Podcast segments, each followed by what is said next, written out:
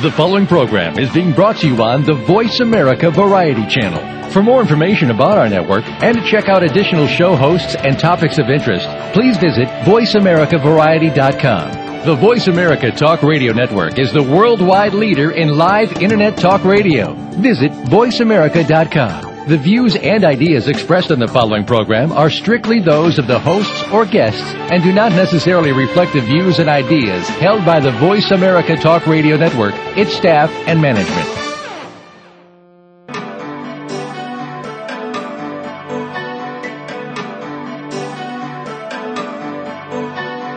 Welcome to Dr. Carol's Couch with your host, Dr. Carol Lieberman. All comments, views, and opinions are solely those of Dr. Lieberman, her guests, and callers. Now it's time to have a seat on Dr. Carol's couch. Here's your host, Dr. Carol Lieberman. And welcome to today's edition of Dr. Carol's Couch. I'm your psychiatrist host, Dr. Carol Lieberman. And today we're going to be talking with a prison cheerleader. You've never heard of a prison cheerleader?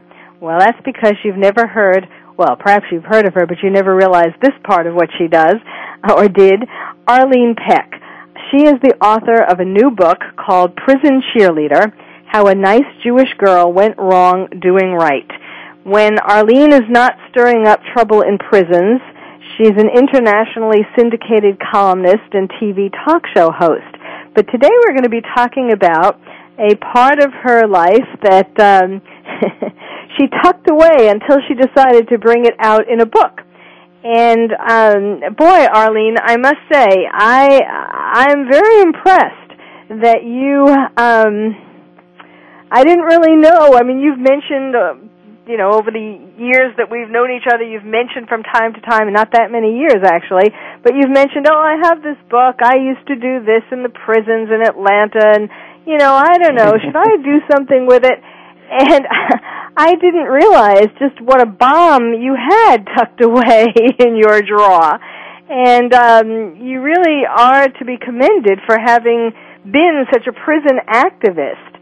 Uh, which is one part, you know, I've, I've known you as the syndicated columnist and talk show host, mostly uh, either dealing with Israeli issues, Jewish issues, or um, celebrities. And yes, this was in a sense, you know, a Jewish issue, which I'm sure you'll explain, but really it was much larger than that. It had to do with um, trying to work for uh, the the welfare of prisoners, regardless of what their religion was. So, welcome to the show, and why don't you tell us when you? One of the things that I was uh, amazed about um, in in the book was how detailed it was. So my first question is, when did, well, give us a background of what you did. Um, maybe we should start there. How you got involved in the prisons to begin with, and then when it was that you actually were writing this book, because it it, it had to have been um, somewhat parallel to concomitant with when this was actually going on. There were just too many incredible details in it. I, I wrote it as it was going on, but for, first I have to give uh, Dr. Carol Lieberman credit for the title. I, we've been friends and uh, you know uh, colleagues and whatever you want to call. We've been very good friends for years. And I was telling you the title of this book, and you said, "Oh no, no, no," I, you know, and you came up with, "How about prison cheerleader? How a nice Jewish girl went wrong doing right." I said, "That is great." So I have to give Dr. Carol Lieberman because I I forgot when the book came out to put it on the cover. Well, she is on the back of my cover. Come to think of it, you gave a uh, review, yes, along with some other very very. uh you know. Yes, uh, let me mention some of these distinguished people. Dr. Harvey Kushner, who um, is a conservative commentator and best-selling author. He wrote numerous books, including the Encyclopedia of Terrorism, Holy War on the Home Front. Jan- Jack Engelhard, the author of Indecent Proposal, and Brigitte Gabriel, the author of Because They Hate and They Must Be Stopped. So, um, and and I read a review of the book recently that uh, that really uh, praised it a lot. So let's start with how how you wound up. How a nice Jewish girl wound up. if anybody was ever uh, not a candidate for getting involved in a prison program, it probably would have been me because in those days I was a pot roast. I said that was before I discovered I was Chateaubriand. Yes, I love And my ex-husband uh, was a master of the Masons. This is in Atlanta. We are going back 800 years ago. And uh, he was invited to go to the prison by the Bureau of Jewish Education. You know, well, let me just clarify something. He he he was still your husband at the time, Oh, right, right. and No, and you were married, and you had three children at this time, right? Still How- do. Still, ha- still do have three children. Husband's already had a couple more wives Yes, since, but no, but okay, this was in the 1970s. yes. And um, at the time that you first walked into the Atlanta penitentiary, penitentiary. Well, when I went in there, it was I had no intention of getting involved. I mean, I, I but I, I'm from Atlanta, and there's this great big building, you know, way at the end of one of the, you know, the the streets there, and it was like so forbidding, and it was like I always wanted to go in there because it was like what's going. It was just curiosity, like everybody else. And it's the uh, maximum security prison. It's not some little, you know, it was the Atlanta Federal Penitentiary. It was one of the big three. So uh, when he was invited to go in to speak for the Masons for the uh, you know Jewish discussion group, I'm like, they have Jewish people in there. Oh my God! So I, I begged him, please let me. I want to go with you. I'll just sit quiet. And he said, you've never been quiet in your life, and I, I've tried. But I went in there and I saw that these men really were so hungry for, and there were only about seven out of 2,800. Does that give you a clue? Seven. After I got in there, I used to tell them, I said that you're probably products of mixed marriages because Jewish people just don't do this. But uh, they were in there, and they were, you know, but my group started to grow. And I saw well, wait, wait, how I wait, up getting wait, in there, though. Jumping ahead. Um, yeah, the, the head of the Bureau of Jewish Education, when I called up, I said, "Is a possibility I can go out there again?" And uh, you know, just something kind of clicked. I said, "You know, like these people, and this is the, the Jewish inmates. You know, were saying how much they needed a program and everything." And uh, you know, I, I figured, man, let's see I can do. And the next thing I knew, they made me, and it was it was the amazing thing was they made me, you know, the head of this this uh, program. But they had never had. I, I was the only, as far as I know, since I don't know, but uh, the head of a uh, uh, discussion group in a male institution. You know, a, a federal Only penitentiary. female. They had never had a female-run discussion group in a, in a male penitentiary. And the next thing, here I am, you know, running this discussion group, and I'm like, oh, what do I do? So I, I, I've never been, I've always been a little bit offbeat anyhow, and so I said, well, I'm going to bring in an interesting group. And I started to book people that were, you know, and I happen to know a lot of people, and so I, I would bring in people just from, you know, diverse authors and, and I mean, I even got congressmen and people, in, you know, interested. And this, this is really what the prison didn't want, but I didn't know this. At that time, they had a lot of corruption going on. We're going back a lot of years, you know, the Atlanta Penitentiary. And so uh, they had murders and things that were starting. But the time I, because my program, I, I ended up going there about six years every Wednesday until I got uh, barred from the prison. Other people couldn't get out. I couldn't get in. mhm. But uh, that, that's another yeah, that's another story. I'm going ahead again. But So okay, so but I, I'm just trying to give this uh, sort of the um, the contrast well, it started between the life that the you were living before you actually, you know, volunteered to lead this program. Tell us a little bit about that. What what were you what were you what was your life like before you walked into the prison? Well, when I said pot roast, that, that that just about summed it up. I mean, I was president of you know a lot of org, you know organizations, the Hadassahs, uh, uh, you know, B'nai B'rith things. I mean, I was involved in a lot of mostly Israeli, uh, you know, Jewish or synagogue oriented type things, and uh, you know, my my I was a carpool mom. I was you know my my my life was wrapped around the kids and the carpools and and the sports and things like that. And how I, old were your children at that time? Beg pardon? How old were your children at that time? Oh, they were little. They were, you know, I know, as eight, nine, ten, seven, eight, nine, something like that. Mhm. And uh And what did they think about their mother going into the prison? well, they thought you know, they sit there. They, they thought it was natural that that you know I had yard men that were bank robbers.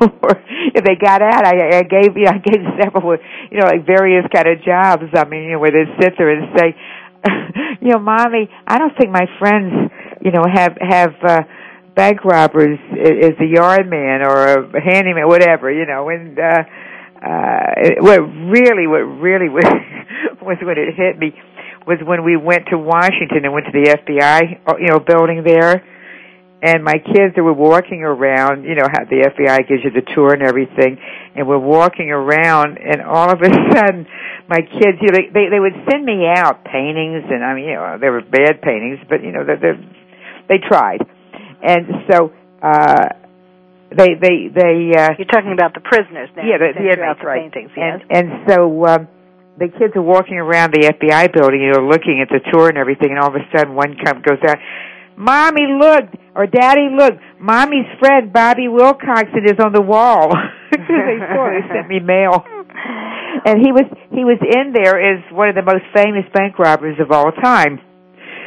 So it sort of, uh, you know, gave a gave a little spike. But when I got in there, you know, it was really interesting because, I mean, besides having a captive audience, uh, I started having really interesting things come up. You know, where the men in my group were not like, uh, you know, some guy that went into a convenience store or something. This is, you know, this is the cream of the crop, I guess you'd say, of, of the uh, federal inmates. And I had, uh, you know, beside that Bobby Wilcoxson, I had the guy that murdered the Boston Strangler. Uh, you know, I had the the top the top inmates. You know, uh, the Porn King, uh, Mike Thevis, uh, the French Connection. If any of you are old enough to remember that, there were so many uh, stories you know stories that they started to tell me, and uh, I don't know when I started to write it, but I figured, you know, one of these days, maybe if I'm not around, my kids will, you know, want to know what their mom was doing in those years. Well, and that's why you now how how long had you been um doing this discussion group before you decided to start writing this down Oh, maybe maybe three, four years, hmm. five years. I, I was really I, I went back from memory. Really, I was kind of, but, but no, I did. I I, I uh, started to write it down, and uh, I take little notes. uh-huh and uh you know i wrote down little notes that one day you know how you you you know and i i kind of noticed oh my god i filled the tablet up and uh-huh and then the next thing uh they start to have murders in the in the prison well wait we'll we'll we'll get to that because then i mean one of the things though you said something that i wanted to to sort of highlight and that is one of the things that amazed me is peppered through this book as you're talking about all of these different colorful characters. And of course, one advantage you had was that even though you started it three or four years into it, these men, for the most part, were still there, or else you were still friends with them on the outside.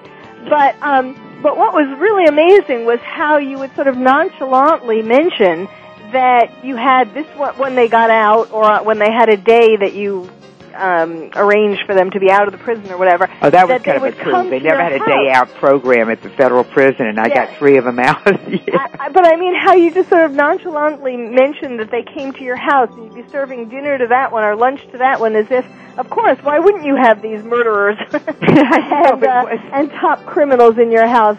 Um, all right, well, we'll have you're to take talking this to a break. woman who covered a, a, a couple wars in gaza Well, we'll we'll we'll get to that. you know, I, I, but I'm saying, so this was nothing. I mean, with the other things, I, I got picked up by the KGB in Russia. Okay, well, we'll get to that. in prayer books. Wait. So, I mean, you know, this Wait. I I, I kind of like scary things like. All right, Arlene, we will come back. My All guest right. is Arlene Peck. She's the author of the new book, Prison Cheerleader How a Nice Jewish Girl Went Wrong Doing Right.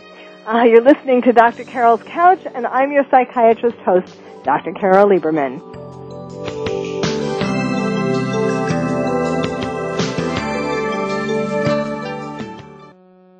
Ask the experts. Call toll free right now 1 866 472 5787 and ask our All Star team to answer your question. That's 1 866 472 5787. Thank you for calling. VoiceAmerica.com. Are you ready to go green? You've asked, and we've heard you. Voice America presents the Green Talk Network. Environmental topics are at the forefront of our society, and the Green Talk Network is here to keep you up to date on the latest trends and new innovations for the eco-conscious lifestyle. We'll help promote a variety of ideas on the environment, from global warming issues to how you can become more eco-friendly in your daily activities. Be a part of the solution, not the problem. Visit the Green Talk Network page on voiceamerica.com and tune in to help spread the green. Are you having difficulty coping with these troubled times? Do you want help? Then contact Dr. Carol Lieberman today at www.drcarol.com. Dr. Carol is a certified psychiatrist who not only has won an Emmy, but is a regular on top television shows like Oprah Winfrey and Larry King. She's here to help you through books, CDs, and helplines. Having trouble relaxing? Check out her relaxation CD. Has the fear of terrorism crippled your life? Call the terrorism hotline. And if you're having trouble with relationships, check out her book, Bad Boys. Dr. Carol wants to help you today, so contact her at www.drcarol.com or for immediate help at 1-900-860-COPE. Get help making sense of these troubled times. www.drcarol.com. Radio by George is a lifestyle program dedicated to improving the lives of listeners by focusing on the holistic growth of their mind, body, and spirit. Host Eddie George shares his life experiences as well as the experiences of his guest commentators and experts with the listening audience to focus them toward reaching their personal and professional goals. Tune in every Monday afternoon at 1 p.m. PST 4 p.m. EST to Radio by George on the Voice America channel and learn more from the life experiences of a man who went from being a somewhat unruly kid in the streets of Philadelphia to a retired professional athlete who has become a role model for not only young people but for businessmen and women globally. Plan to spend your Monday afternoons with Eddie George and his empowering talk radio show, Radio by George. That's every Monday at 1 p.m. PST, right here on the Voice America channel. Stimulating talk. It gets those synapses in the brain firing really fast. All the time. The number one internet talk station where your opinion counts. VoiceAmerica.com. Welcome back to Dr. Carol's Couch. If you have a question or comment for Dr. Carol, dial toll free at 1 866 472 5788. Now back to the show. Here's Dr. Carol Lieberman. And welcome back to Dr. Carol's Couch. I'm your psychiatrist host, Dr. Carol Lieberman, talking with my guest, Arlene Peck, who is, was a prison cheerleader, and actually now with the publication of her new book, Prison Cheerleader, How a Nice Jewish Girl Went Wrong Doing Right. Uh, I have a feeling, Arlene, that you're going to be uh, called upon again to uh, comment on prison issues. Um, but we were before, in the first portion of our show, we've been talking about how you uh, sort of wound up in um, the maximum security prison in Atlanta, being sort of, I guess, a soccer mom of the day, and um, and following. It's so interesting because um, you know here you go following your husband, uh, now ex-husband, into this prison where he's giving the talk, and then you become the uh, leader of this of the Wednesday night Jewish discussion groups coming in every Wednesday night for about six years. Um, I'm sure your husband was um, uh, was not happy that somehow you sort of usurped his. you know, he was the big cheese, or so he would like to have thought in those days. And all of a sudden, you became the head of this group, going in every week when he was the speaker for one week. Well, you you kind of hit it on the head, but then it was. uh my writing started to you know explode and I wrote little columns in the national, you know, a little local paper and the next thing I went national and then syndicated and and uh you know all these things kind of fell into my lap which did not make for a happy camper at home. So yeah, you're right. But yes, and I'm uh, sure he probably had some thoughts about you bringing home the inmates too. Uh well, yeah, they didn't stay over the house. However, uh, there were times when uh, I really felt there were a couple I can think of. And well, I didn't mean staying over as in as in uh, no, I, we didn't, a we didn't do sleepover, that. but I mean you you know you talk about having But- these people when they get when they got out. Uh, well, during their their day that you'll talk about, but also when they got out, you know, I was mentioning before coming over for lunch and dinner. I'm sure. What, what did he think about that? Well, he was never there when I was there, you know, so it was kind of it worked out. That worked out, but but but what was so what was so uh concerned me on two different uh, levels was one uh the children of these inmates. And I'm talking some with grown children, and and uh, I had a couple. I had one guy in there. He was uh, in the French Connect, one of the French Connection guys, I believe, Louis Nash, and he was. uh uh very hurt because he had a son that wasn't, you know, wasn't uh, talking to him, and and you know, a lot of times children, uh, you know, they're embarrassed to the parent, and they won't, you know, they won't, you know, be in contact with him or anything. And I, you know, I, if if I feel they deserved it, I would. I, you know, I called up and I said, "This is your father, damn it! You get, you know, you get your butt up here." He was living in Florida or something at the time, and I said, "You get your butt up here and you talk to that man and you go visit him." You know, he's he's old. God knows when you'll see him again. And sometimes I shame them into you know into doing it. But what was good was I saw a lot of relationships that got reconnected. Mm. You, you know, because all they needed was somebody to give them a push. Mm, mm. And so this was like the prison cheerleader. You were you were sort of their cheerleader, their den mother, their well, and then you became. But then the thing is, I have well, they you know the the really weird thing about this whole thing is that I used to tell them, I used to say, as far as I'm concerned, most of you guys, 99.9% of you should be put under the jail. Hmm. You know, not in it, but but under it, because they were bad guys. I mean, these were not, you know, you're you're good guys. But there was one thing I thought they would is they they they they were entitled to, and that was religion. Hmm. You know, if nothing else, they're entitled to religion. And I didn't care which one it was, but they were entitled to religion.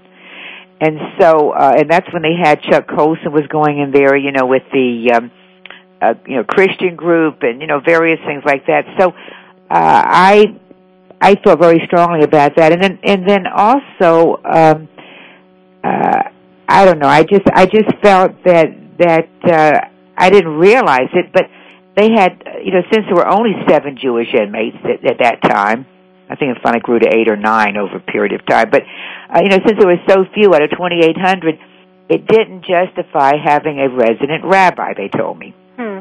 Okay, so we went in uh, via an anti-Semitic priest that I had. and I inherited this anti-Semitic priest, which I wrote about, you know, extensively. I think in the book some. And uh, you know, you had mentioned what what kind of got me on the bad side. Well, was the, well, wait. Before we, I, I just want to say um, that even though there were seven or eight uh, Jewish prisoners, and this was a Jewish discussion group where I guess the guests um, Oh, were. Jewish leaders and were and and talked. You talked about different Jewish topics of the day, not not not the Torah, I presume, but like about different issues of the day. That Oh no, we didn't talk about Jews. It wasn't that. That's what you know. I know it was interesting things. You know what was going on in the world. I, we talked about. I brought in everybody from. uh Like you give a good successful cocktail party. You know, you have a, you have uh you know some some Barbie dolls, and you throw in some some uh, senators and congressmen and and authors and and you know everybody but real estate uh developers. They were boring. and and the and it grew from like 20 or so people at the beginning to 60. I had about 75 in the group. Okay. And it turned out to be the largest, I think it was the largest, most successful program they had. But I started to get, uh, you know, everybody in there. I had the, uh, you know, because there were only such a small amount of Jewish inmates, I started to get the Christian, you know, the Catholics, uh, the, um, well, we, we didn't know at the time what Muslims were. I'll go into later how that started. But, uh, you know, the, the, um, different groups, you know, the NAACP, uh, you know, all the various groups start to come in. And that's because one, you you brought in these interesting guests and you put on these interesting programs, and the inmates saw that that you really cared about them and and when what was going on in the prison, and so it wasn't it wasn't really so much about what you know what religion was sponsoring this. Oh no, no, no! it was You're right, about, right, It was right. it was really that this was an that, that your prisoners told you that this was a time when they felt that someone on the outside cared about them. Exactly, and and I tell you, uh, some of them, you know, I sat there and I, di- I didn't realize how much our tax dollars are wasted. And I'm thinking, you know, they could die in there for cold, but they got plastic surgery all over the place. I mean, seriously, it was like the stoop, this the mentality, the way they were spending. And uh yes, I was, but that I point I wasn't there your, yet. In your book, so the reason why they had all these doctors doing plastic surgery was because they were practicing on the prisoners. They were they were the plastic surgeons. Yeah, well, they had well they had you know I mean, why had, were there plastic surgeons in there? God knows. I mean, the mentality of some of the things that I said, you know, they weren't in the prison; they would come in. Right, right. And and But the I, war, I the, assume the that that war was because just they were using the prisoners as guinea pigs to practice their plastic surgery on. I, I who, yeah, possibly. I'm saying, but I do, I do know, I do know that the ward really started to hate me, and it started. I think with in the you know the beginning of the book, I wrote about the case of the missing tomato plants. Yes, why don't you tell us about that? and and uh, I think that's what even started chapter one. Where when I first went in there, you know, I'm I don't know. I mean, I've never been in a prison before, so I'm thinking, well, they wouldn't let me bring in plants. it was good. I mean, no, uh, I'm sorry, they wouldn't let them have a pet. So I'm thinking, well, if you can't have a, maybe I could, they could have a plant. So I had a friend that had a big nursery, you know, a, a you know flower nursery and stuff. And they called up and I called. I said, "Do you you have anything I could bring in there?" And they said, "Well, we've got tomato plants." I'm thinking that would be nice. They could grow tomatoes. And I called up, and I got the you know my my anti-Semitic priest on the phone, and I said, "Can I bring in tomatoes? You know, tomato plants?" And he okayed it. He said, "Sure." And he even had three of the guards there to help me bring them in because they were I had about seventy-five you know tomato plants in trays. Mm-hmm. And you know they're carrying in these trays of tomato plants and you know I left him there, and uh, I get a phone call, and I'm I'm getting ready to pick up carpool, and I mean this warden is shouting, you know, top of his lungs, you know, Miss Peck, I don't know what you think you're doing, but my office is filled with tomato plants. I said, well, I figured you wouldn't let him have a pet. Maybe you'd let him have a plant. the next thing I hear, he's gotten rid of me because I am a. Um, he, he tried to say I was bringing smuggling in contraband. And though you know, I I've never I didn't know what pot was. To me, pot was what you cooked in, and and grass was that the yard man came to cut. It was it was strictly I, I was totally innocent. I've never tasted it yet. I don't I don't think I'm missing anything. But but uh he tried to get rid of me, so I had to go all the way back over his head now to the head of the of the Bureau of Prisons I think his name was Norman Carlson so many years ago. And anyhow, I got myself back in the prison because it was, you know, I, I showed that I wasn't bringing in contraband. Well, and that was just the beginning. That was the beginning. More that um, the more successful your Wednesday night discussion group was, um, the more you antagonize the people in the prisons, the the authorities, the people with the power in the prison, because because you were getting too powerful, the men were liking you too much, that you were you were taking away some of their uh, thunder um, from some of the other groups. What no, you know what it is in, in, a, in a situation like that. And again, I'm not a big do-gooder. I never considered myself one anyway. But there's just basic rights that people are entitled to when it comes to uh, you know, religion and things like that. And, and, and I tell you, I was concerned about the waste of our tax dollars. Well, when we come back, we will hear about the uh, coup de grace, the final thing that uh, the final scuffle, or I guess the, the, that finally got you ejected, locked out of the prison. My guest is Arlene Peck. She's the author of the new book, Prison Cheerleader: How a Nice Jewish Girl Went Wrong Doing Right. You're listening to Dr. Carol's Couch, and we'll find out more about uh, what got Arlene locked out of Atlanta's maximum security prison. So stay tuned.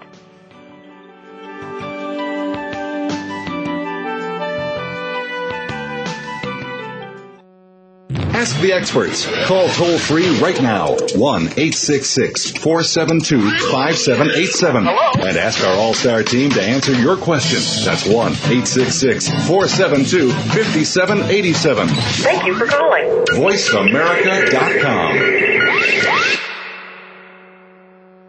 What can you tell me about Skills USA? Skills USA teaches you employability skills. So you know how to deal with people, you have teamwork, your resume is going to look awesome. Well, it's important to know your technical skills, but not only that, to have soft skills, the skills of learning how to communicate with people.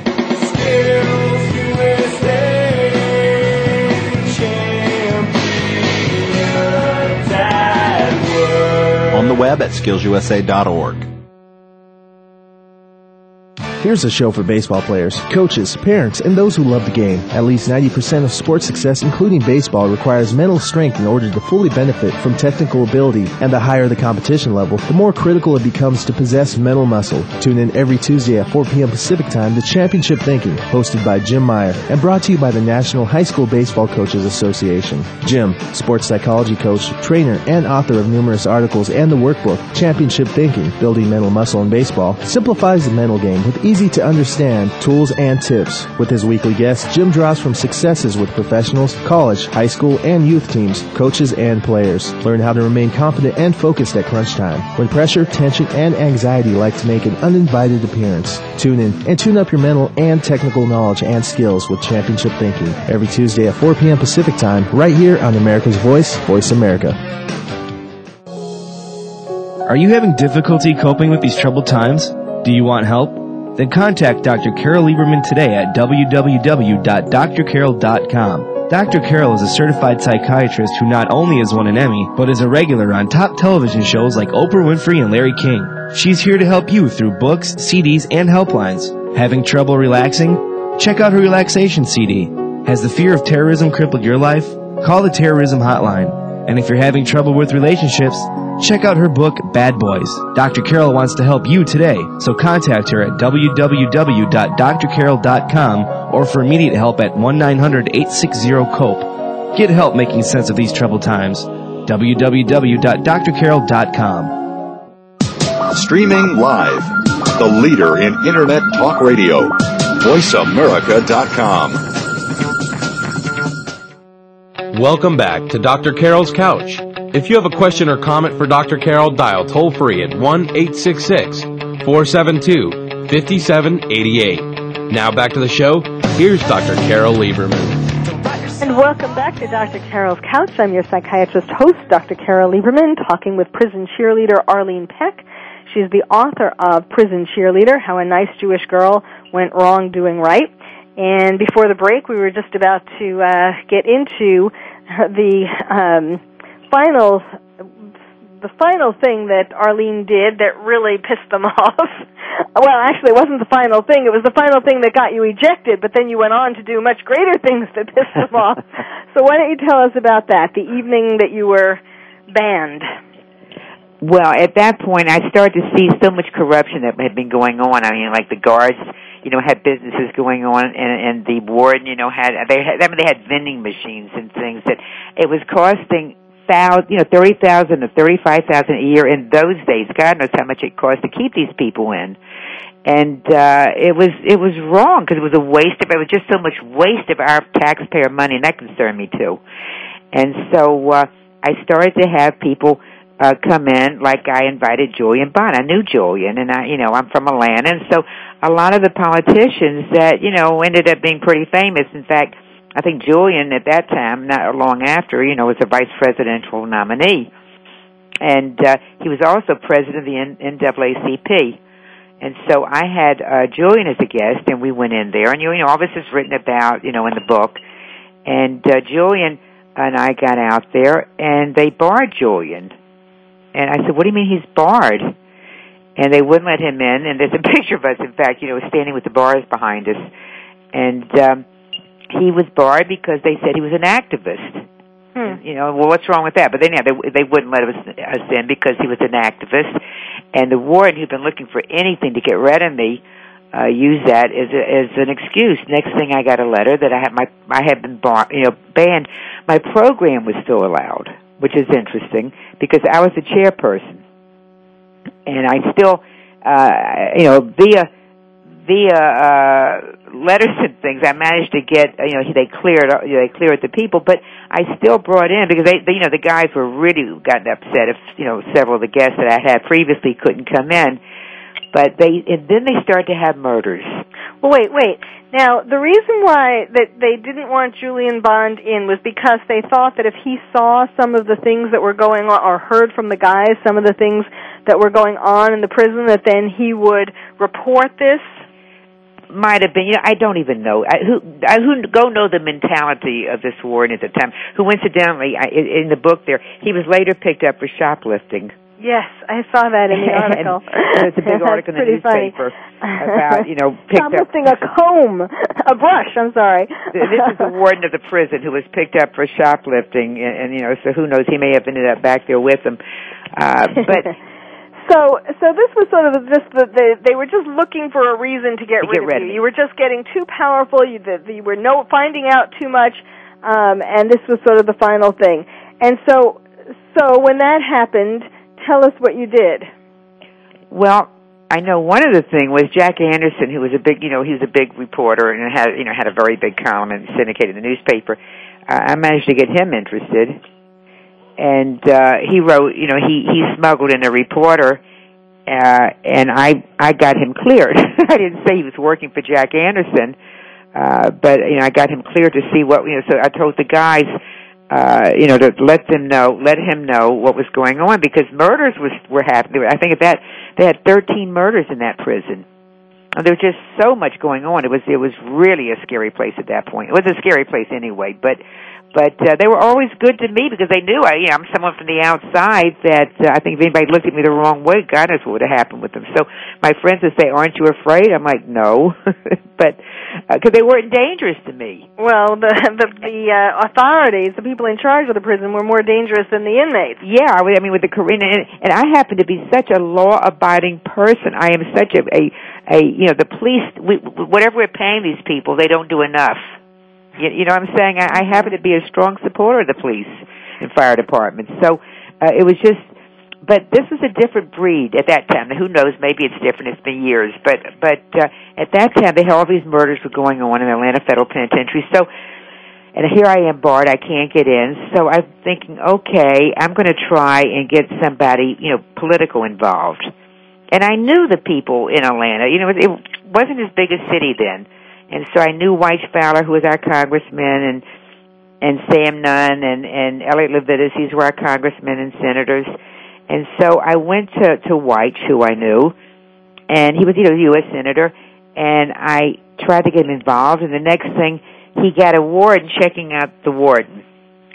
And I said, that's like the fox checking out the hen house. Mm-hmm. And, you know, it was a total, total waste as far as I was concerned of, of, uh, not helping. And the next thing I'm thinking to myself, well, okay, he's not doing a lot, then I'm going to try something else. And, uh, I got Sam Nunn. Well, Elliott Levitas, actually, there's a whole section there about Elliott Levitas, who was a wonderful, wonderful, uh, uh, congressman that we had. And, uh, you, you know, U.S. And Elliott put me with Sam Nunn. And, uh, you know, I, I started to tell them what was going on. And before I knew what happened, and, and then and then I would come home, and the men were, were I think they were raping the the warden's files. I come home every day, and there's a pile of folders in my in my carport. You know, mysteriously things would appear. Yes, the men. So even though, let me just clarify this. So even though you weren't, you personally weren't allowed into the prison anymore, Right. you would have, um, you were still organizing the guests that would go in. You still did that for the men, and you would have these guests, uh, or the ones that you were your friends, or the ones that you could sort of count on, bring in stuff letters in their blouses. That you wrote to the men, so you were still communicating with the men, which kind of boggles my mind because um, I, I mean, obviously, I guess the, they didn't read them when. I didn't even, no, I didn't even have to have letters sent in. I mean, the people that I sent in, you know, would would sit there and, and relay what was going on Yes, and stuff. but I mean And that was when really there were would- not people in the room who were the authorities. But but No, but the people in the room were not the authorities. But I'm sometimes saying, the, you- I mean, the well, people. Uh, you know, look, when we would have the program, it would be the guys that were, No. were there in the, in the group. yes, but you And- wrote and that the- sometimes the people, the authorities, did kind of peek in to see what was going on. Right. So um, I was just thinking that it was amazing that this this two way communication wasn't discovered after for for a long Oh, you time. would you would not believe what goes on. And what finally what finally did it was the fact that I knew uh you know, I, I had an idea. This is like right right before I totally got you before Julian Bond and and I wanted to have uh uh Passover Seder. And I went to the warden and I you know, I, I told them, I said, Listen, you've got Christmas dinner, you've got Easter dinner, you know, all these, you know, Good Friday things and stuff uh I I want the men to have a uh a kosher dinner. I mean, you know, I, I went not kosher. I said I wanted to have a Passover seder. And the answer I got basically back was that you know we ain't got no money for no Jew food, and that was it. And I looked at him and I said, "Listen." Uh, and I knew Rabbi Kahane, who was another, that's another story. But anyhow, Rabbi Kahane was the guy that was murdered by the man that murdered the, uh, I mean, by the man that did the first World Trade Center that they let out. Mm-hmm. And, uh, he was an inmate in a prison up in up in uh, Dan, well not Danbury, but anyhow, I think it was maybe Danbury, but one of the other prisons. And I told the warden, I said, "Listen," I said, "Rabbi Meir Kahane is a rabbi, and food was sent into him because he's Orthodox, and the precedent was started." I said, "Now, if if you don't let my men have it, I'm going to make an injunction."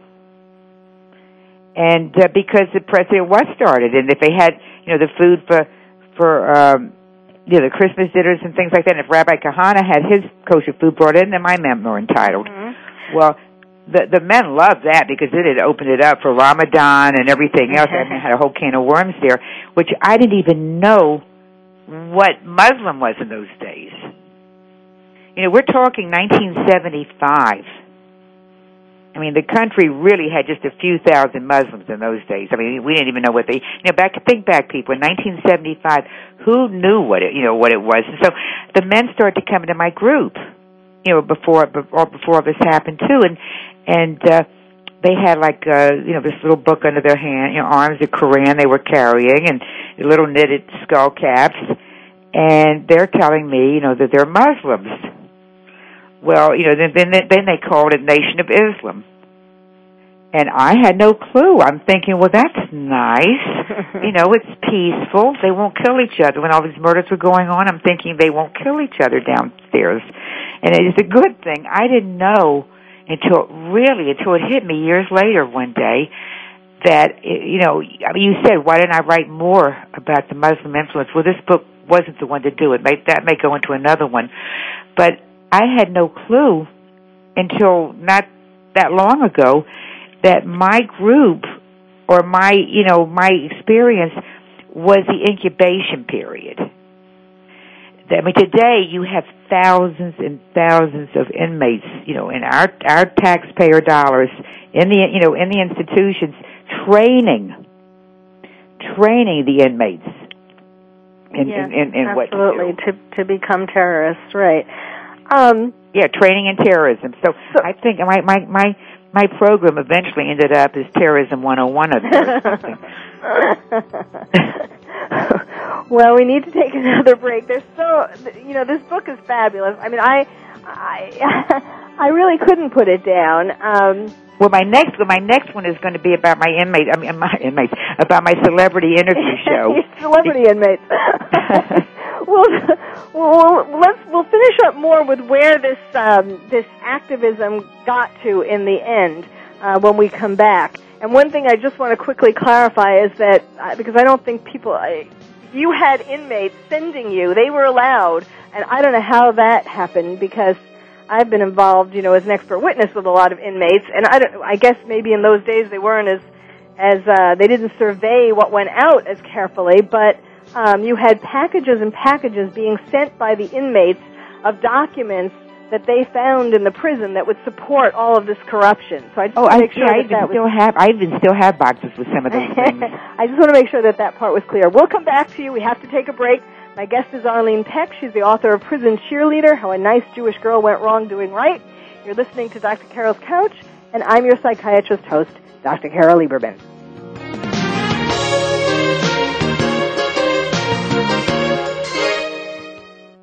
Talk, talk, talk. That's all we do is talk. If you'd like to talk, call us toll free right now at 1 866 472 5787. 1 866 472 5787. That's it. That's it. VoiceAmerica.com. Are you having difficulty coping with these troubled times? Do you want help? Then contact Dr. Carol Lieberman today at www.drcarol.com. Dr. Carol is a certified psychiatrist who not only has won an Emmy, but is a regular on top television shows like Oprah Winfrey and Larry King. She's here to help you through books, CDs, and helplines. Having trouble relaxing? Check out her relaxation CD. Has the fear of terrorism crippled your life? Call the terrorism hotline. And if you're having trouble with relationships, check out her book, Bad Boys. Dr. Carol wants to help you today, so contact her at www.drcarol.com or for immediate help at 1-900-860-COPE. Get help making sense of these troubled times. www.drcarol.com.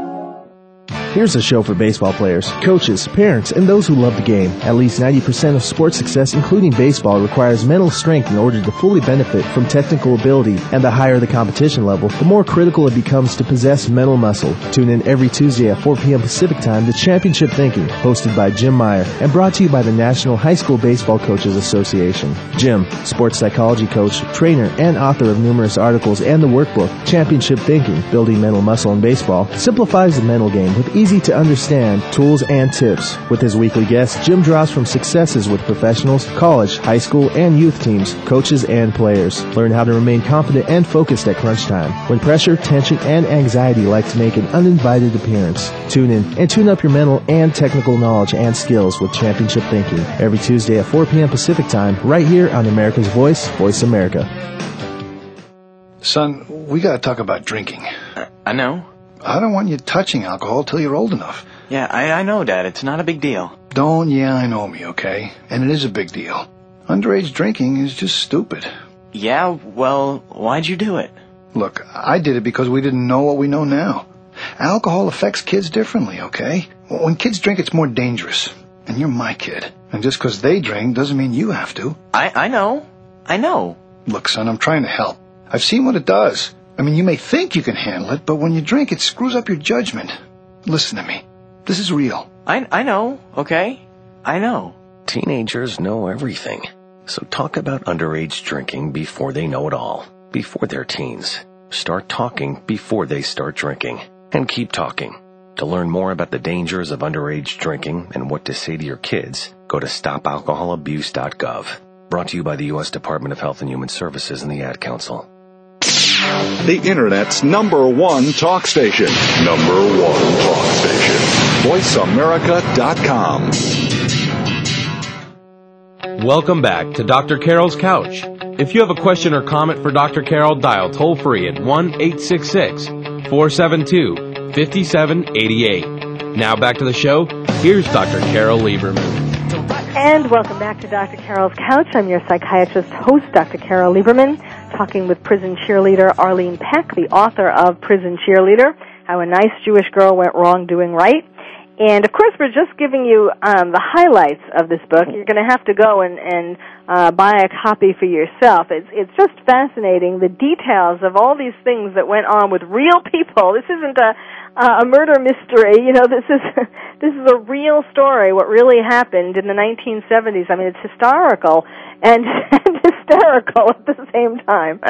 Um, so why don't you just take us fast forward to all of these, um, you know, you started making trouble. Basically, after they kicked you out of the prison because they thought you were making too much trouble there, trying to do good for the prisoners, um, you then really started making and the trouble. taxpayers. yes, yes, and the taxpayers. Then you really started tr- making trouble, wanting to get the attention of um, the Congress to all the corruption that was going on in the prison. So, so fast forward us to that. Well, Sam Nunn was a doll, and Sam Nunn, once he got involved, things started to move, and he, in fact, I think that's what made him the head of the Senate Subcommittee on Organized Crime. I don't remember that years ago, but uh, Sam Nunn, uh, they they formed this, you know, the Senate Subcommittee on Organized Crime, and I, I would open the door, and there's you know people from uh, the Senate Subcommittee coming to interview me, uh-huh. and. uh and you were showing them all these boxes and boxes of yeah, documents. Which, I, I tell you the truth, I was happy to get rid of it because I'm thinking, oh my God, what am I? You know, who's going? to Someone's going to kill me with this stuff.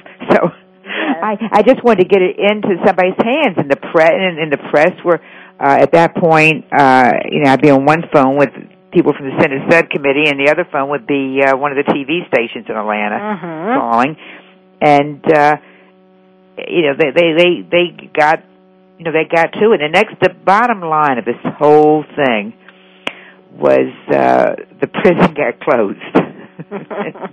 all because of some tomato plants. yeah, all because of my tomato plants. I was Yes. saying they would have just let me go in there and bring my tomato plants and give me a resident rabbi every now and then. I probably would have would have been quiet, but uh, it's not my nature anyhow. In fact, if you want, I've I've written so much. You talked about Islam. Uh, if you just click on my name, Arlene Peck, and that's the topic of another story. Why I'm banned on Google. Well, let's not go to that. No, but you could go Arlene Peck Google ban. You'll see thousands of sites. yeah, that's your. Uh, I guess that's your mo. You get you get banned from one place after the other. But um, the, because of all this information that these inmates, who you whose whose trust you had garnered after after doing all of this good stuff for them for all these years and showing them that really you you know you had this uh, caring in your heart and so on, they rewarded your tr- your your, your do-gooding. Um, by by giving you their trust and and sending all this information to you which you were then able to channel out to the media to the congress and so on which allowed them to then investigate the prison Right, and to right. find all of these um inc- countless instances of of corruption and and at that time the murders as you said were going on and continuing and and so more and more attention started being paid to this uh, maximum security prison and to the people who were running the prison. And that's when, you know, all hell broke loose and that's when they decided to close. At first they were blaming it on the, the building itself, but then that's when all hell broke loose that they realized that this place was just too corrupt to keep on functioning. I think they ended up housing the Haitians that were coming in in it or something. I think this is a marvelous topic. You, you suggested me about getting a movie made out of it. So if anyone's listening to this that that wants to produce a movie, uh, you know, I've got I've got plenty of uh, input to give on this topic. Yes, I think it. I think it would make a fabulous movie because, as I said at the beginning, I was so impressed with with all the details that you had about each of these men who are really um, uh, infamous people. Uh, you know, who who It was the graduate school of, of maximum security prisons. I mean, they they really they weren't they weren't good guys, most of them. And yet and yet they did have this sort of soft side that you kind of point out as well the the contrast between you you talk about how uh you would think that this person was a nice little guy and then you'd find out what he was in that prison for That's where I wasn't. I wasn't even sure if I could know. You know, I, I wanted to know what some of these people, what these people did, because I don't think, uh, you know, I, it was someone like a a child, you know, a pedophile or something like that. He he could burn in hell, as far as I was concerned. Uh, I didn't. I, as far as I knew, I never had. It didn't have people like that. They had the people that were the big extortionists and and you know drug traffic things like those kind of people. Uh, but even that, if if I had known what a lot of them did, I, I'm I'm not sure I could have gone in there. But I totally went in there as an innocent, and not as a do-gooder, uh, just because I found it terribly, terribly interesting. And the next thing, I kind of got you know caught up in it, and then I was hooked. But but uh, uh, doesn't make me a liberal. well now i ha- one thing i was thinking of as i was reading this was um are you afr- it took you a lot of years to finally uh publish this and are you afraid because you do name names not only of these prisoners um some of whom are still alive uh and and you you know talk about um things that other people wouldn't know about them And and I have I have the proof, and I also these these people, the people I do mention freely, maybe. Uh, and I didn't say anything so terrible about it, but, but it's true. And I was told if everything that was said was true, yes yes Then, it's not uh, libel yes, it may not be a can of worms they want to open up either, because I do have have proof of everything, and it did happen. Yes, and and you also It's nothing I made up.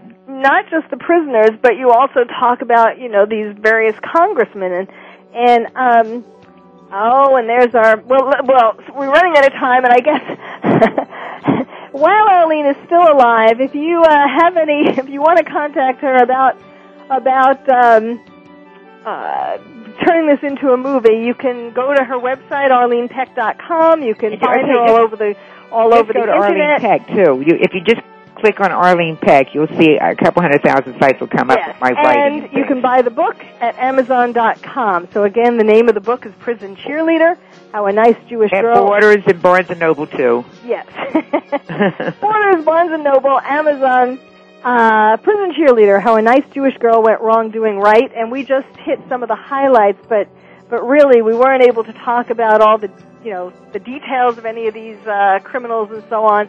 It really makes fascinating reading because it's all true. So Arlene, thank you very much. I hope and I bet that some uh, some someone with foresight, some producer with foresight, will gobble this up and call you. So thanks very much for uh, for being a prison cheerleader and an activist.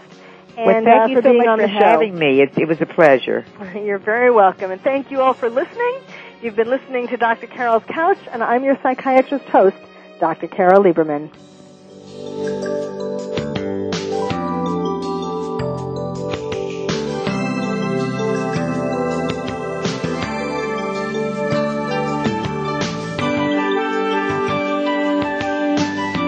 Thank you for joining us on Dr. Carol's Couch. Join us next week at 1 p.m. Pacific Time for another installment of Dr. Carol's Couch. We'll save you a seat.